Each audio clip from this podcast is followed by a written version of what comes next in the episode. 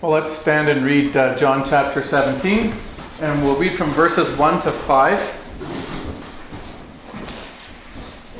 So this is Jesus in prayer. Jesus spoke these things, and lifting up his eyes to heaven, he said, "Father, the hour has come, glorify your Son, that the Son may glorify you, even as you gave him authority over all flesh, that to all whom you have given him he may give eternal life. This is eternal life, that you... that they may know you, the only true God, and Jesus Christ whom you have sent. I glorified you on earth, having accomplished the, the work which you have given me to do. Now, Father, glorify me together with yourself, with the glory which I had with you before the world was." Let's pray.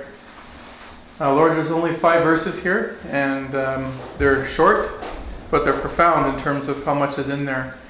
Uh, we could spend um, multiple sermons actually in these five verses if we really wanted to, but we're just going to put it into one today. And so I just ask you, Lord, with how much there is here, that you help me uh, decipher what should be said and what should be left out, and your Spirit guide me into truth for what you know the people in here need to hear today.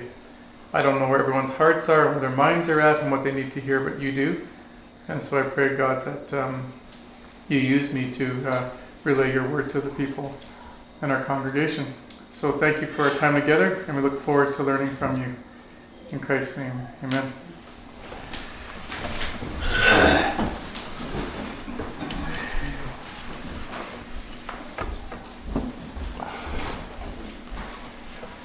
So as we as we get, begin chapter seventeen today, uh, we come to the chapter that's often referred to in the Bible as uh, the high priestly prayer.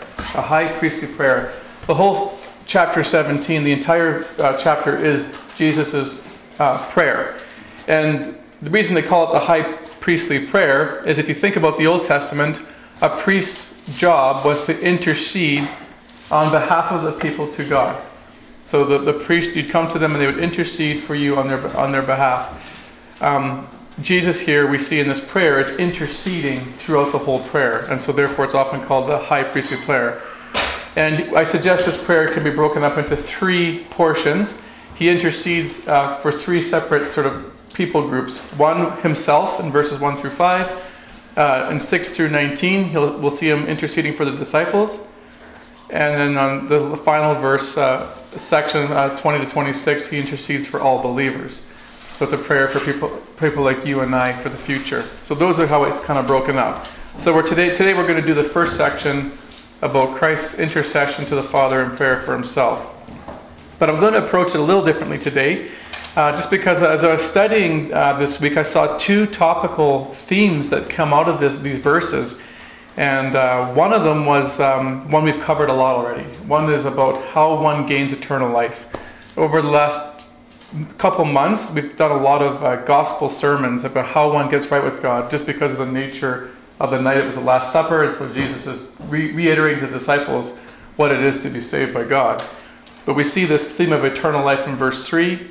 Uh, that's one topic. So we're going to we're going to go into it, but not hugely, just because we've already covered it a lot. But there is one other major category that I found in here that's really important, and that's the idea of the Trinity. Uh, the Trinity. And especially the hard question that people always ask is, well, how is Jesus Jesus and God at the same time? How do you account that he can be a man and divine, and if he's the Son of God, how can he be God, and these types of things? So we're going to deal, we're going to focus, I'd say sixty-five, seventy percent of our sermon today on this, helping you understand the Trinity and helping you understand how to defend the Trinity if you get into a, a conversation with someone else from another faith, or someone within the faith that wants to ask you, who's new to the faith, who asks you about this. So we're going to spend most of our time in verse five today. Let's start by looking at, uh, the first of all, this category of, of a definition of eternal life uh, found in uh, verses one to three. So he says here, Jesus spoke these things, and lifting up his eyes to heaven, he said, "Father, the hour has come, glorify your Son, that the Son may glorify you, even as you gave him authority over all flesh, that to all whom you have given him he may give eternal life. This is eternal life, that they may know you, the only one true God, and Jesus Christ, whom you have sent." Now, the hour that Jesus is referring to in verse one, of course, was the final moments leading up to the cross and including the cross uh, itself. So the, this the, his hour had come, he said. Uh, before in John, um, before in John, he referred to his hour had not yet come. His hour had not yet come. He, that was his constant phrase, because his people were trying to kill him. He was telling the disciples, "It's not time for me to die yet." But now, on the last night before his death, the night of the Last Supper, on the eve of Passover, the hour had arrived. It was time for him to go to the cross. And the disciples had not realized yet, but all the events were already in play. All the Judas had already betrayed him, or was off to betray him, and so on. So everything in terms of the hour being fulfilled with the death just a few hours away was coming into realization. But what's really cool about this verse is that when Jesus is speaking here, he's not speaking about this hour, this time of this time like a tragedy. He's actually speaking it as a time of glory. It's a time of glory. Again, he says this, and to, he reaches it with his eyes to God, and he says this, uh, Father, the hour has come, glorify your Son, that the Son may glorify you.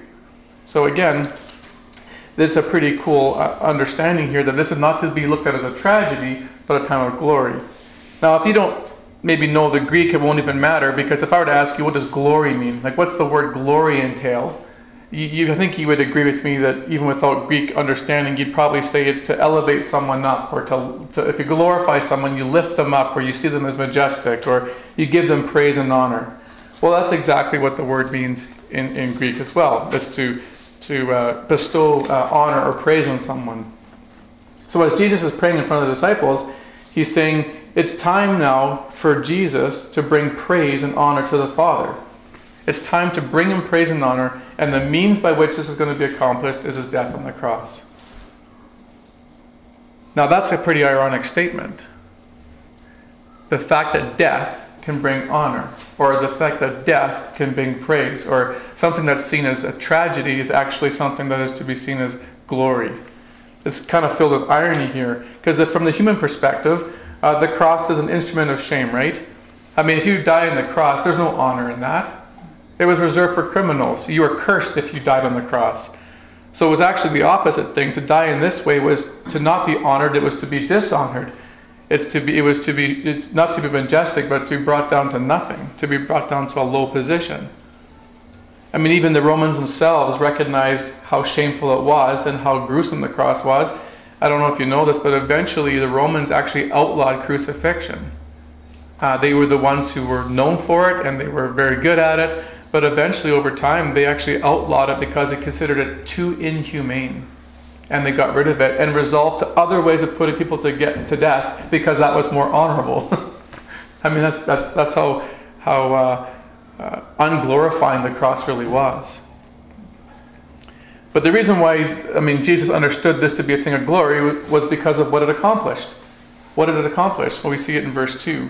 He says, you've given author- me, uh, sorry, you, you've given him authority over all flesh, that to all whom you have given him, he may give eternal life. So that is why it brings glory to God. He brings eternal life to people. You see, this cross is a source of glory because through Jesus' death, they, he finally defeated the power of the curse that Adam and Eve brought in, right? Sin and death, sin and death, sin and death. And when Jesus died, he said, it is finished. What is finished? The curse over humanity. No more. Sin has been taken care of. Death has been conquered. So this, it's, it's, this brings glory to God, because this loving Father who wants to be in relationship with people is now being made possible because Jesus has made it possible for all humanity to be in right relationship with God. And so this is a glorious moment. It just shows the love God has for humanity and for the world. But Jesus makes it clear in verse three, though, that eternal life is not given automatically just because he died. Like, it's not haphazardly and random, like, I'll give it to you, give it to you, give it to you. No, it's not like that at all. There was a particular way in which eternal life had to be granted. And there was a particular belief system that had to exist in order for eternal life to be given to someone. And we see that in verse three. Notice there's two parts here. He says, this is eternal life, that one, you may know, oh, sorry, they may know you, the only one true God, and two, then they know Jesus Christ, whom you have sent. So we've talked about eternal life, like I said, a few times, but let me just try to summarize what he's saying here. It was a very, this is kind of an interesting way of looking at eternal life. He first says that the only way to eternal life is that someone knows him, the only one true God. That's really important, because what he's saying, it's not a, a knowledge of particular gods that's meant here. It's the knowledge of a supreme God. It's only one true God. There's only one exclusive God. There's not multiple versions of God. There's only one. There's only one. So again, he's basically saying here that we're, we are not free to choose who we want to make God out to be. We can't make God the universe. We can't make God uh, Allah. We can't make God uh, Buddha. We can't make God the crystal I wear on my neck. I can't make God myself. He's saying there is only one true God. There is only one true God, and he defines this true God. The true God is the one who sent Jesus Christ.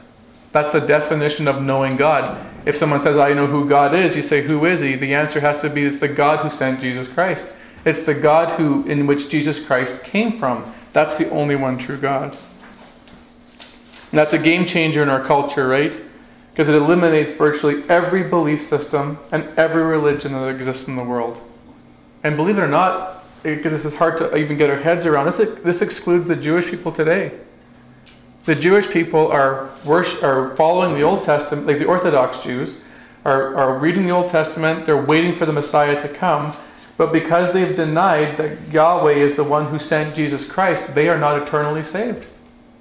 The Jewish people are guilty just like the Mormons. The Jewish people are guilty just like the, the, the J Ws or the, or the Islamic people. It's this, or anybody in our culture who, who is an agnostic or atheist or whatever.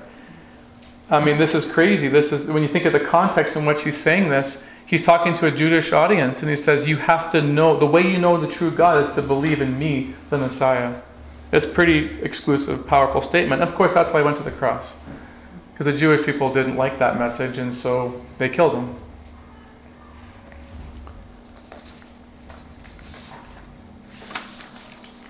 Well, someone might say, well, what does it mean to know God? What does it mean to know him? We know what it, we know what it has to include Jesus Christ. So is simply believing that Jesus is sent from God good enough? Like, I'll give you an example. Like, I'm a, I live in Okotoks, and I'm not a Christian, but I, I say to someone, do you believe Jesus was sent from God? Or God sent Jesus to the world? And you, they say, oh yeah, I believe that. Does that save them? Well, of, of course not, right? So it has to include more than belief. The idea of knowing God far goes beyond intellect. It has to include relationship. So what kind of relationship? How do we know someone knows God? How do we know, know somebody knows who Jesus is? Well, we're going to reserve this for the, the following week's sermon, but I'll give you a quick clue. Look at verse six to eight. Listen to this. I, Jesus, have manifested your name to the men whom you gave me out of the world. And this is speaking of the disciples, of course. They were yours, and you gave them to me, and they have kept your word. Next verse. Now they have come to know that know that everything you have given me is from you, for the words which you have gave me I have given to them, and they received them, and have truly understood that I came forth from you, and they believe that you sent me. The connection to knowing God, knowing Jesus, this, this eternal life, is an embracing of the Word of God and all the truth that surrounds it concerning Jesus Christ. I mean, I don't know about you, but I, sometimes I've had a hard time in my life, like, when someone tells me they're a Christian, and I have a hard time, like, like, you know, I listen to their story, and I'm having a hard time figuring out if they're believers or not. It's, John makes it so simple.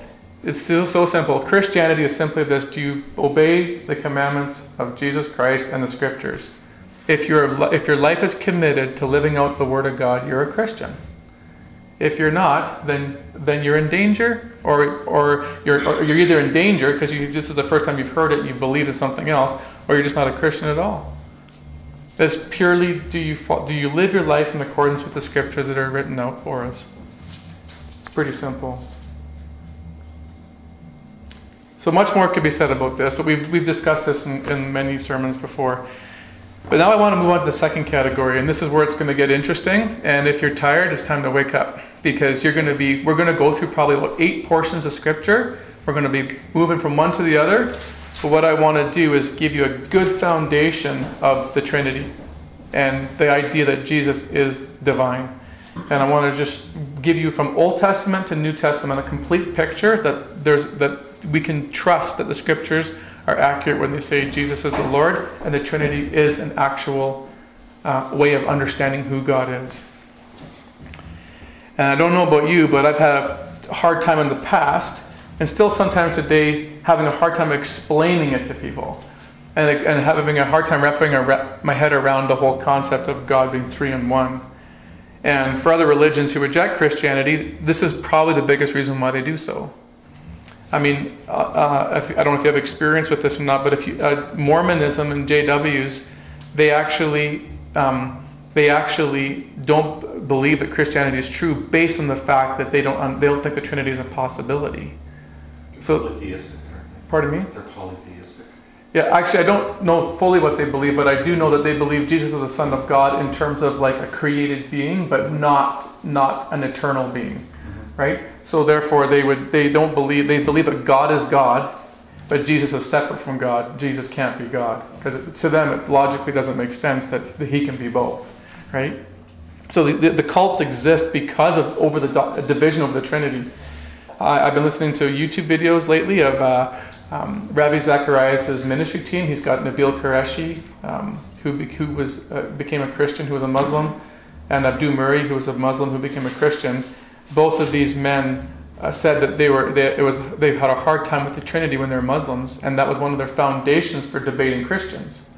And you know what they said? Interesting. They said when we would go to Christians, he says we would just snowball people. They did not have an answer for, for us and how to defend it. So now as now they're converted to Christianity, they now make it a, their mission to help Christians understand how to understand the Trinity. So I'm coming to you today to make you.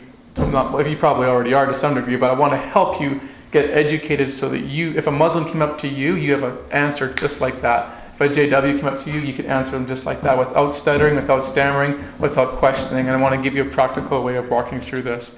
It is really fundamental to your faith in terms of understanding this. Interesting, my boy too, like Jackson has asked me three times over the course of about three months about this. Because he, he, just out of the blue, we were sitting on the couch about maybe uh, two weeks ago, and he said, Andrew, I don't understand, or Dad, Andrew, Daddy, I don't understand. He goes, he says, if God's in heaven, if God's in heaven and Jesus is God, and he, and then how can Jesus be God? He's asked me that three times in three different ways over the last three, four months. Then, so my, my, my six-year-old is questioning this and trying to understand this, and I'm trying to help him understand this. And clearly, I'm not doing a good job because he's asked me three times. And so therefore, maybe I should just pack it up today, actually just go home because I'm not going to help you either. But uh, well, hopefully your brain's a little bit ahead of a six-year-old, so that'll be helpful too. But anyway, he's. Um, but I tried all sorts of ways of explaining it to him, and I know one day he'll get it. But he's. Um, I use Transformers, ironically, Roger, as my, yeah, as my, uh, my way of trying to explain it to him. Okay. Yeah, so let's start off with scriptures then, where we can we can know for confidence through the scripture, where we, we, we can believe that Jesus actually claimed he was divine, not just the Son of God, and we can also believe that we can believe in this concept of the Trinity.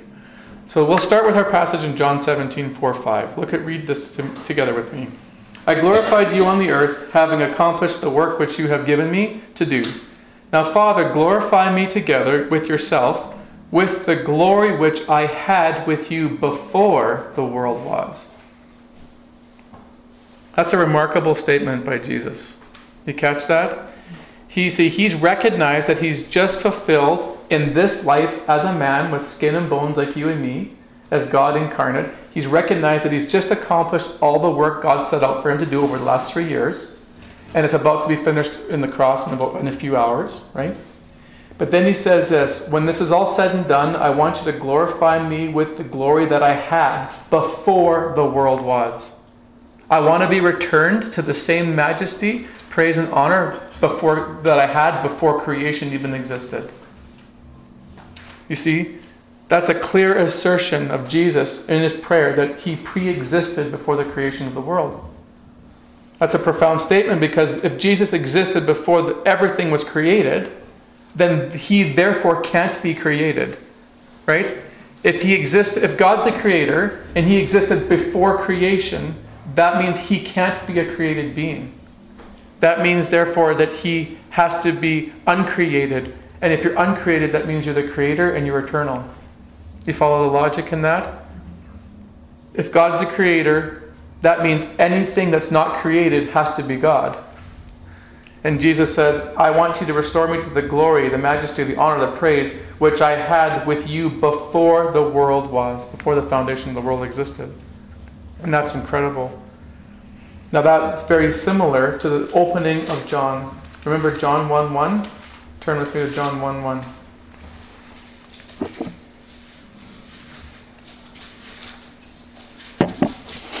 In the beginning was the Word, and the Word was with God, and the Word was God. And the Word was God. He was in the beginning with God. All things came into being through Him, and apart from Him nothing came into being that has not come into being. But here's the key phrase. The Word was with God, and the Word was God. So we have to explain, how can He be with God and was God at the same time? Now, but interestingly enough, the J Ws, what they've done is they've taken the, the the word God and made it small g, and the word was God, small G O D. And their rec- their recognition in their text is because uh, we've had Greek scholars look at this, and they realize that the original Greek scholars made a, made a mistake, and so our our proper Greek scholars have changed this to correct the mistake that the original Greek scholars failed to do. So their Greek scholars have the final say, so therefore they change the word God to small G O D, and therefore they make, make it out. That's how they get around that text. So here's how, um, here's how, well, first of all, I'm going to help you how to defend that claim against them if they make that claim, but we're going to worry about that in a second. But what's really cool about this is, is, is if you look at it through the Jewish context, the, the word for word in John one one is logos, L O G O S. Logos, logos, okay? For the Jew, the Word of God was the Old Testament. God revealed Himself in His spoken Word through the words, through the prophets, through the words on the pages of the Old Testament. And now John the Baptist, or John, John, um, John the disciple, is saying this. Actually, I want you to now understand that the way God has spoken to the Jewish people is beyond just the word and the written text. He's spoken to us through flesh and blood, through Jesus Christ, who came on earth to dwell here. And that's why John one fourteen is so cool. He says in one fourteen, um, he says, and the Word became flesh and dwelt among us, and we saw His glory. Glory as of the only begotten from the Father, full of grace and truth. So he's right off in the beginning telling the Jewish people, the word, which the way you believe God reveals Himself to you, is the spoken Word of God. I'm telling you that God's revealed to your, Himself to you through the flesh and blood of Jesus Christ. And when He speaks, that's the Word of God being revealed and spoken to you. That's why you can trust His words, because He's actually the revelation of God in the flesh. So it's it's a word play. It's like a word play by John. He knows the Jewish people what they think the Word is, and he's saying Word is now flesh and blood, not just a written text, and not just God through the prophets. It's really, it's really cool when you understand that. So let's look at some passages now, and this is where we're going to start Bible flipping, of where God actually, Jesus actually declares Himself to be divine. Divine. And let's turn as a church to John chapter eight fifty-one. eight fifty-one.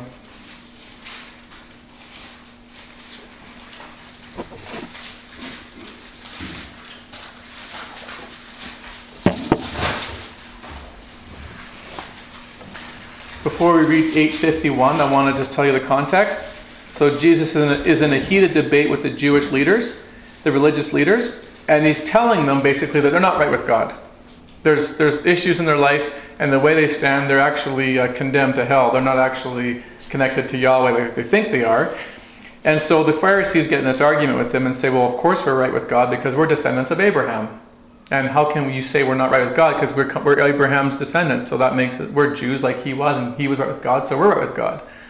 So Jesus says this in eight fifty-one.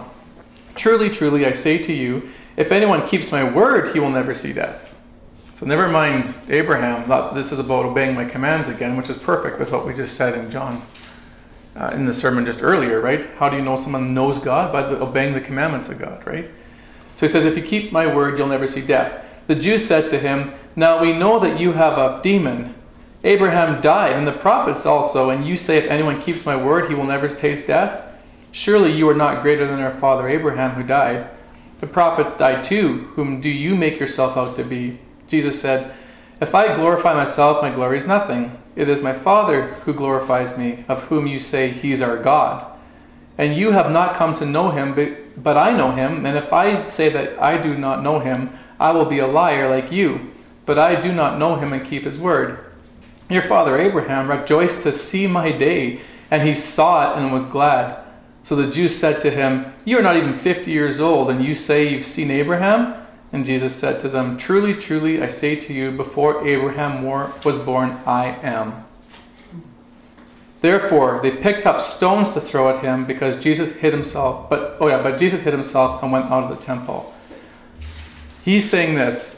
So he's, so they're saying, you're fifty years old. How do you declare to see Abraham? Because Abraham existed like, I have to do my, I should get my math right, but let's just say, or maybe fifteen hundred to two thousand, actually it's probably around two thousand years, two thousand years before Jesus showed up. And they're saying, you declare, you declare that Abraham saw you? You're trying to tell me you're two, you're not even fifty years old. That's happened two thousand years ago. And it says, you want to, we want to know something? I existed before Abraham.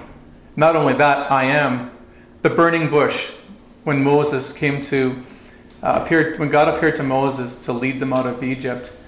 And um, he's he's standing there, and he appears to the, in the bush, and he he and he tells him that he's going to have to. He's commissioning him, I should say, to go into to go get Egypt into Egypt and get Israel out of Egypt, right out of the Exodus, out of slavery. And um, Moses is kind of like a bit hesitant about it, and he says, "Well, when I go to the people, and I and I show up as their leader, and I tell them, oh, by the way, I'm here to deliver you out of Egypt, like." How are they going to believe me? They'll just think I'm crazy. And he says, tell them I am sent you. Tell them I am sent you. That was a declaration of God's name to the Israelites. And why did they accept Moses as a leader? Because they understood what he was saying, that it was Yahweh who sent them. Jesus is saying, I am Yahweh. I am that God. And here's the thing. If he wasn't declaring himself to be God, there'd be no reason for the Pharisees to pick up stones. The only reason they're picking up stones is because they understand exactly what his claim to be. So my one of the great what, cool things about this passage is not only did decla- not only did Jesus declare himself to be God of the Old Testament, the, the Pharisees understood him to be making that claim. Let's go to the next one. This is my favorite one, actually. John ten thirty. John ten thirty. So the context here, uh, Jesus in the previous chapter has healed a blind man on the Sabbath, and the Jewish leadership confront him about his healing of this blind man, and Jesus starts with this astounding claim of why he got to do, why he had the authority to do what he did. Look at verse thirty. I and the Father are one.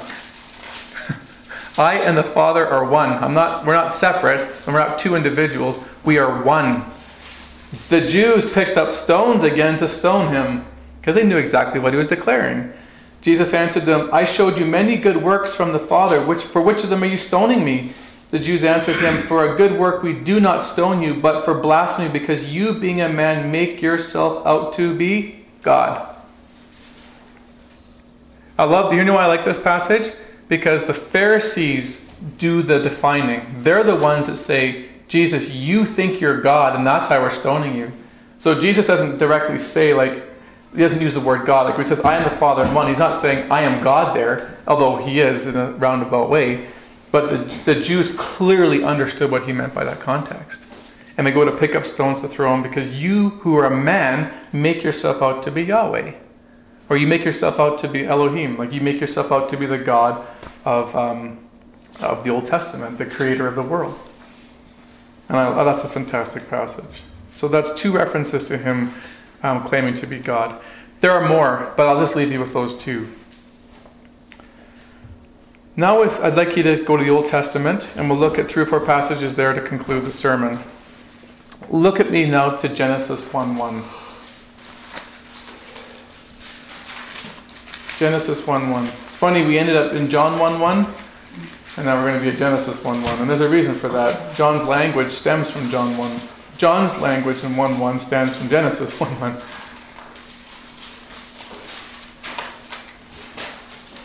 All right, before we get into Genesis, the context is pretty simple, um, but it's creation week.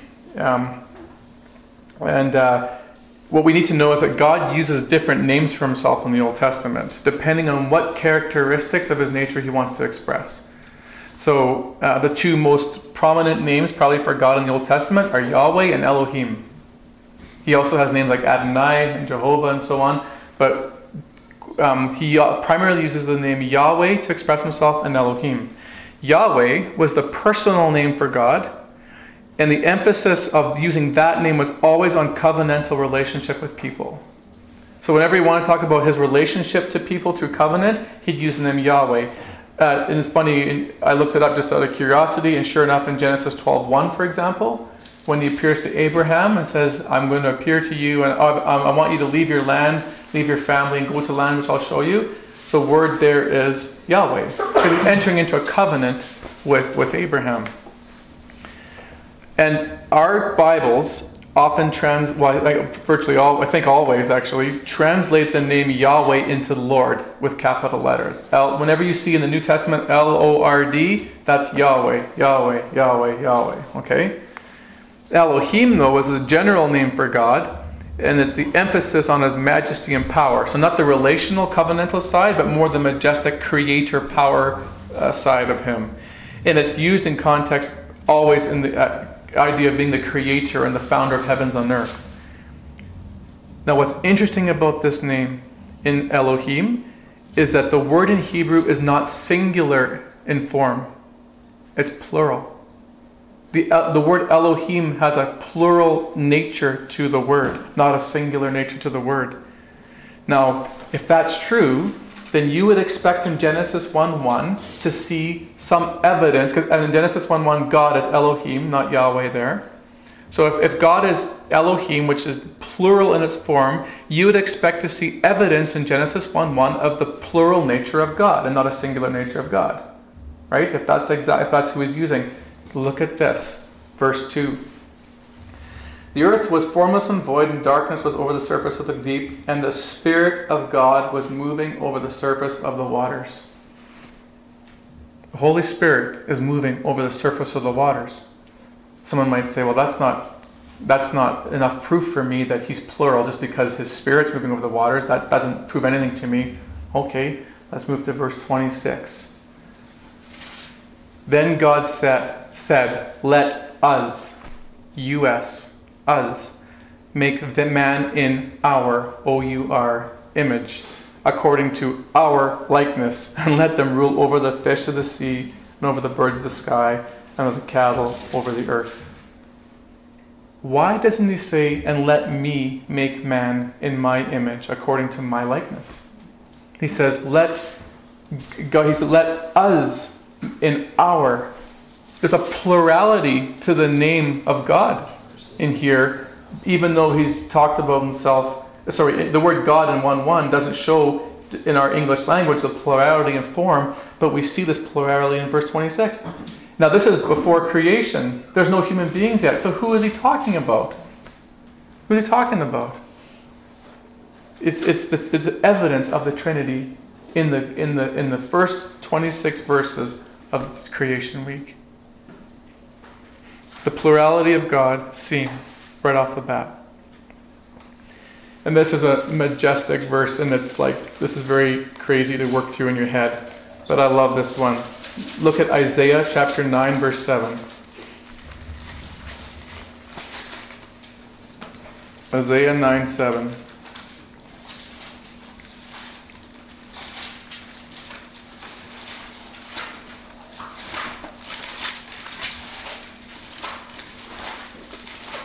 Isaiah comes after Proverbs, comes after Song of Solomon, it's before Jeremiah, just in case you're searching. Okay, Isaiah nine seven. Actually, sorry, I'm mistaken there. Isaiah nine six. Isaiah nine six. Apologize about that. Okay, listen to this. For a child will be born to us. A son will be given to us. So right now you're thinking Jesus, the, you know, the, the boy, right? Which is true. And the government will rest on his shoulders, and his name will be called Wonderful Counselor, Mighty God. Next word, Eternal Father, Prince of Peace. Catch that? Here is the Son, who's a child, going to be born to us, and his name will be Mighty God and Eternal Father. Now right now, I mean, I don't know if your head's spinning, but all I'm trying to show you is the scriptural proof of the existence of the Trinity and the existence and proof in Jesus' divinity. How we explain it will come at the end. But I'm just trying to show you the scriptures to show you that you can't get away from denying these truths, however you want to slice it. Just because you can't make sense of it necessarily doesn't mean it's not in scripture and it's not true. But these are brilliant verses. Okay, and I'll give you one more in the Old Testament and then we'll conclude. Uh, go to the second last book in the Bible, Zechariah. So if you hit Matthew, go two books earlier. Malachi is the last book in the New T- Old Testament, and then Zechariah is the second last. Now go to Zechariah twelve ten.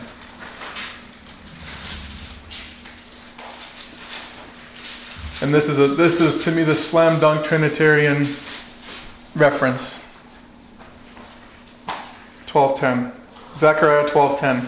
I, this is God speaking, will pour out on the house of David and on the inhabitants of the Jerusalem the spirit of grace and grace and of supplication, so that they will not look on me whom they have pierced, and they will mourn for him. Okay, watch this. I and me, the spirit and him, all linked together. If this isn't making a lot of sense to you, we can talk about it in the, in the, in the, in the dialogue, but you can't get away from the Trinitarian reference. I, God, will pour out on the house of David and the inhabitants of Jerusalem the Holy Spirit of grace and the supplication, so they will look on me, God, whom they have pierced. Pierced? Since when have you pierced God? Well, he did at the crucifixion, and they will mourn for him. I mean, it's a prophecy of the coming of Jesus and the Trinitary Trinity of the of the, of the divine God. It's a it's an incredible verse. And guess what we see at the baptism of Jesus? The presence of all three. The Son is getting baptized. The Spirit descends upon him to commission him for ministry, and God is saying, "This is my beloved Son, who is well pleased." The Trinity is present at the baptism of Jesus.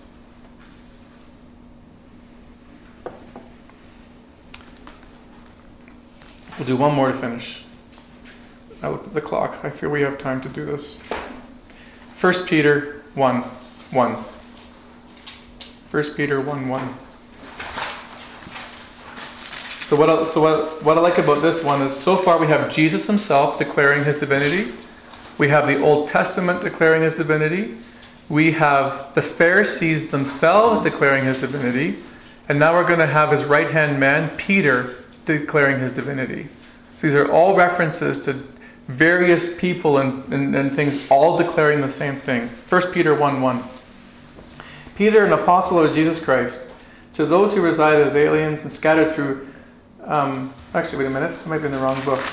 Second Peter one one. Let's check if that's where it is. Second Peter one one.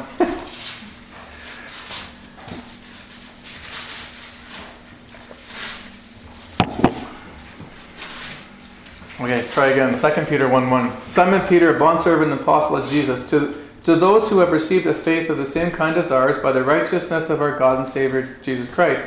Grace and peace be multiplied to you in the knowledge of God and of Jesus our Lord, seeing that his divine power, so his divine power, has granted to us everything pertaining to life and godliness through the true knowledge of him who called us by his own glory and excellence. For by these he has granted to us his precious and magnificent promises, so that by them you may be betra- bar- become partakers of the divine nature. So he's he's talking about Jesus Christ, and he says, "You, he's in his divine power, he's given you everything you need, and you've become partakers of his divine nature. If only God is divine, then Peter can't make the claim that Jesus is divine. But he's saying you've been partakers of his divine nature and his divine power. So now we have another reference of another person, Peter, his right-hand man, declaring the divinity of Jesus Christ. So these are just a few portions of Scripture that speak about these things. So how do we explain this? How do we explain this? Well, when you talk to people, their their major problem is this. You, the, we, they'll say something like this. Well, how can, if you claim as Christians that God is three in one, how is that possible? Because what you're saying is like there's three different... It sounds like you're saying there's three different gods. There's a Spirit, Jesus, and God, and they're all different gods. How can you have this plurality? It doesn't make sense. The reality is that's not what Christians claim. That's not what Christians claim. Christians claim the same thing as Deuteronomy six. Deuteronomy six says, "Hear, O Israel, the Lord is one. The Lord is our God. The Lord is one." We believe that the Lord is one. We believe that he's Elohim. But we believe he's one in being, one in being expressed in three persons. He's one in being expressed in three persons. We do not believe he's three different beings. The, to believe in God, the plurality of God, we believe in God as a being with three uh, an expression of three personhoods. I'll give you an example. I, I'm going to do a test in here, and I'm... Better, I'm pretty sure it's going to pass, okay? And I'll just pick someone at random just to see if it works, okay? So Josie, Josie, I could see you looking yeah, at your eye yeah. yeah. She did. That was the thing. She's looking at her. But Josie, okay, if I were to say to you, "What are you?" What would you answer me? Uh, what am I? Yeah. Uh, Christian. Okay, good. Well, uh, but in terms of a, a uh, in terms of like um. A lady. Okay. That's true as well. But what are you in terms? Are you like an animal, or what are you? No, I'm a human. Good. Okay. So what? So here's the thing. Why didn't you say when I asked you what are you? Why didn't you say I'm a Josie? Well, because you didn't want to know that. You know who I am by name. Yeah. Yeah. But what's interesting is you're a human being, and you right once we got like past the the lady is true as well. Like you're that's your gender. So, but you are a human being by. by your nature. That is what you are. Your whatness is a human being. But you didn't say, I'm a Josie. Now here's the next question. Who are you? I am Josie. Yeah, exactly. Okay, so she is a what? And a hu- she's a human being, but who she is is Josie. Right? And if I was to say to Jeff, what are you? He'd say, oh, I'm a man. And I'd say, I keep going, what are you? He'd say, I'm a, well, I'm a human. Okay, but who are you? I'm Jeff. Right? So here's the thing, God is a being, but he's expressed, you and I are one being expressed in one personhood. So it's a one-to-one correlation. God is one in being expressed in three personhoods. So what is he? He is God, he's one, but he's expressed, his character is expressed in three in three personhoods. Now that's the hard part for us to get our head around, right? Because that doesn't make a lot of, it's hard for us to get, get this through our heads. But here's the reason why the Trinity is necessary. Here's the Trinity is necessary. God has got two major features uh, about his character. One, he's a communicator. And two, he's a love. He speaks with his creation to his creation, and he communicates, and he loves. In faith like the Jewish faith and the Islamic faith, which is funny because they're so diametrically opposed, and they're hate, and they're and like they're. Their, um, their like their hatred for one another, and yet they actually believe the same thing about God. They believe that God is a monad. He's one God, and to say that he's anything else but one God in terms of being sorry, in, like expressed in any other way is actually to diminish his greatness. They, that's why they don't believe in the Trinity. They think it's a it's a, it's a does a disservice to God's greatness, because if you're sharing this majesty and power, then you're not unique. You're actually diminishing yourself. So the thing is, though, if God is a communicator in love, the reason why the Trinity has to exist prior to creation, and it has to be eternal, is this. Who in the world is God communicating to if he's a monad? Another thing, who is he loving if he doesn't have... Who is he loving if he's a monad? Love can't exist unless there's an object or someone to love, in, in, in um, or and communication can't exist unless, someone, unless there's someone to communicate to. The Trinitary is necessary for his character to be expressed. He had to be communicating and loving someone. So the very character of God is at stake if you eliminate the Trinity. And First John four eight says God is love. So there's a philosophical problem if you remove the Trinity from the Godhead. So this is exactly why uh, the Trinity is a necessity and why other faiths have a problem with them. But he has to, in order for God to be loved, he has to love within a relationship. And in order for God to communicate, he has to communicate within a relationship.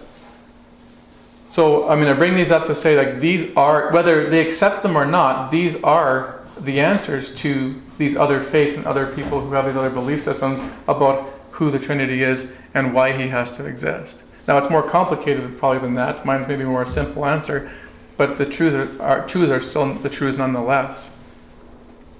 But again, if someone says, "Well, I don't like that answer," I'd say you still have the, you still have a problem. You have to answer for the scriptures and what's recorded.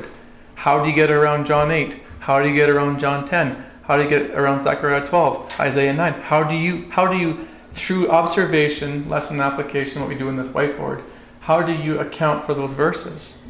You have to change the words, change the context, or change the Greek or Hebrew in order to make it fit your theology. But clearly from the scripture, we can see that those things exist, or those truths exist. And again, Jesus, I don't think, was getting stoned for his... Uh, well, he wasn't attempted stoning on his life wasn't because he was proclaiming anything but deity. And the Pharisees understood that to be true. So I think the key, though, for you is just to, if you think of God as one, we don't, you know, God as a being expressed in three persons, we're a human being expressed in one person, and that is the way we understand the Trinity. So, I mean, there's, uh, I've kind of said the lessons over and over. These are just, I just wrote down two regarding the Trinity, because we've talked about eternal life quite a bit. And they're, and they're simple but profound. I mean, um, we can have confidence through the scriptures that Jesus is God. We can. We've gone through them. It clearly defines that all throughout the text. Genesis one one is a great two for defending the Trinity, right? But, but uh, yeah, we, we know from the claims in John chapter eight and ten and all through the scriptures in the New Testament and even the Old Testament like Isaiah nine that we can have confidence that Jesus is God. And the second lesson is we can have confidence through the scriptures that God is one in being and yet three in personhood. Again, it's declared both in the Old and New Testament in various ways. Now, just to leave you with something, you, just in case you think, well, how does this, like, how do we actually apply this? I'll tell you how this applies. Um, a Jehovah's Witness came to my door a couple years ago, and I knew what they were going to say. And so I went on the lawn and I had a conversation with them, and I asked them, and I said to them, I said, because, oh, they asked what I did. I said, I'm a pastor of a church. They said, well, that's great, awesome. And they were so happy for me. And then they were talking more. And I said, well, I said, I, I can tell you the difference between you and I. I said, I said, it's the nature of who Jesus is. I said, you believe that he is the Son of God in the flesh, but he's not God. And he says, you're right. I says, I don't believe that. That's the fundamental difference. And he says, yeah, we don't believe Jesus is God. I said, can I ask you a question? And I took, I, I repeated John chapter eight to him, the I am passage. I said, how do you answer that? He goes, I don't have an answer for you because I'll go talk to my elders and I'll come back to your house in two weeks. Never showed up ever again. I mean, that's how profound this is. Like, like I'm not just giving you like popcorn kindergarten like answers. I'm telling you this is the way to talk to people in evangelistic circles. Uh, to uh, another woman came to my door about a few months later, and she uh, came to hand me the tracts, and I refused them and whatnot. And then she was walking down the street, and I ran out of my house and chased her down the streets. And I just went up to her and I said, "I know the difference." I asked her the same question: "Do you believe Jesus is God?" And she said, "No." And I gave her another John passage. Right? Um, last weekend there was Jehovah's walking down our street. No, they were Mormons. There were Mormons were doing their rounds in our street, and I was outside with the kids on the bike, and um, they didn't come. They went to my house, but none of us were home because I could see them from a distance. But I was preparing in my head, if they came up to me, uh, if they approached me in the street, I had all of them going through my head, John eight, John ten, and I was going to ask them specifically these texts. And so far, I've had, and I'm not kidding, guys, I've had nobody in, in, the, in the cults ever answer these questions for me. None of them. I'm not saying they won't have answers. Maybe the extreme elders who really trained will know these passages and maybe have some kind of popcorn answer for you. But I've never had the lay person going door to door ever be able to refute me in these passages. So they are, they are legitimate passages to use when you're in your evangelism. And what what they, what they have to do now is reconcile those things in their head. Now, they can change, maybe they've changed the Greek in every passage, but here's what I do know. There's no, I, I, I shouldn't say this, I'm guessing that they've not likely hit every one of these texts and changed them all. Because a lot of times in these cults, they just actually don't know the Word of God, right? So they just change the, the main ones. But maybe they haven't looked at Zechariah twelve. Maybe they haven't looked at God in Genesis one one, verse twenty-six. You know, maybe they haven't looked at even um, Jesus' declaration that I and the Father are one.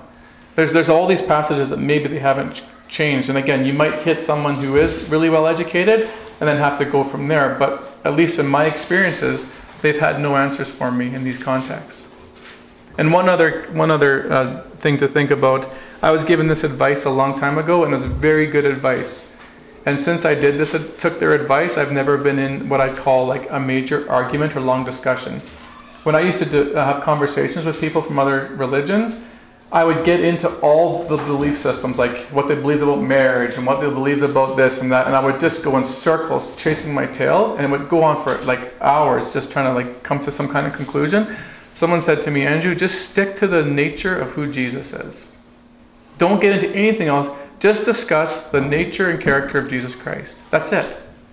And I did that, and from then on in, my conversations are three to five minutes long. And the reason is, is because if, if they don't believe he's God, and I do, all I have to do is bring up the passages to talk about his divinity, and it's a, it's a game changer. So all my conversations are short now because I stick to the nature of Christ. I don't get into the other belief systems. Because if these cult people believe in the nature of Jesus Christ and that changes, their whole faith structure will change and every other doctrine they believe will get washed out the window. Because if once you claim that Jesus is the creator and you're subject to him, all of a sudden everything else changes in your faith. So again, uh, I would just stick to the nature of, of Jesus Christ and explaining the Trinity, and uh, hopefully you don't get into long, long-winded discussions about these things.